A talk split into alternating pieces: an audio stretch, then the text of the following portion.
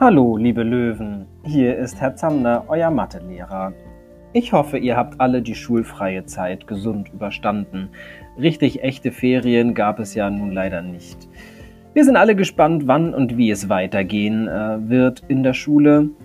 Ich hoffe natürlich, dass ihr bisher noch nicht alles vergessen habt, was wir im Matheunterricht besprochen haben und was wir vor den Ferien gelernt haben.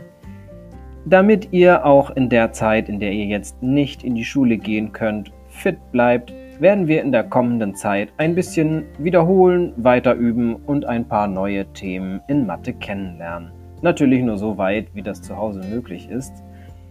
Ich hoffe natürlich, wir werden trotzdem bald Gelegenheit haben, uns wiederzusehen, sodass ich euch dann alles zeigen kann, was jetzt hier so von zu Hause aus nicht möglich ist.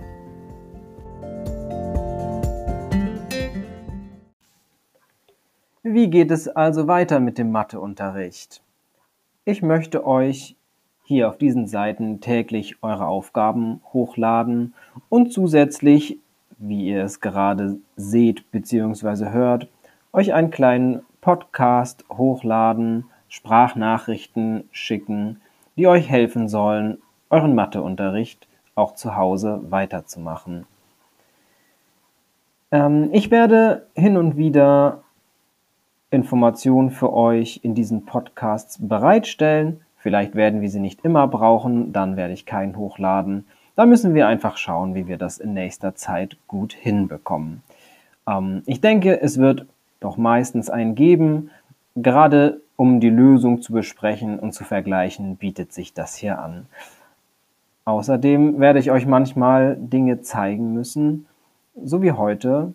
Dann findet ihr auch ein Video bei den Aufgaben hier auf dieser Seite, das ihr euch anschauen könnt.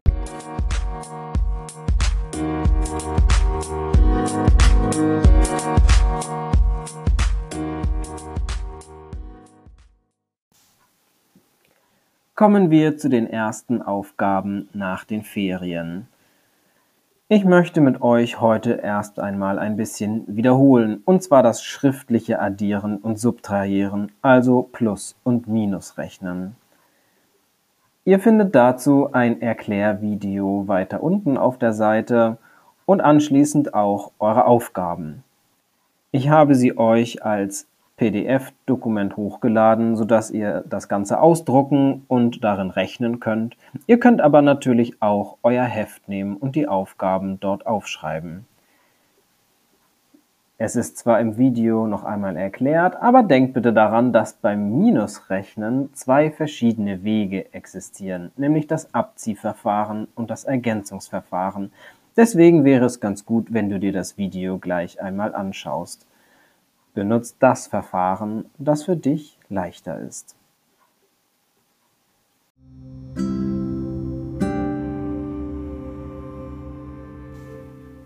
So, nun wünsche ich dir viel Erfolg und bis morgen, dein Herr Zander.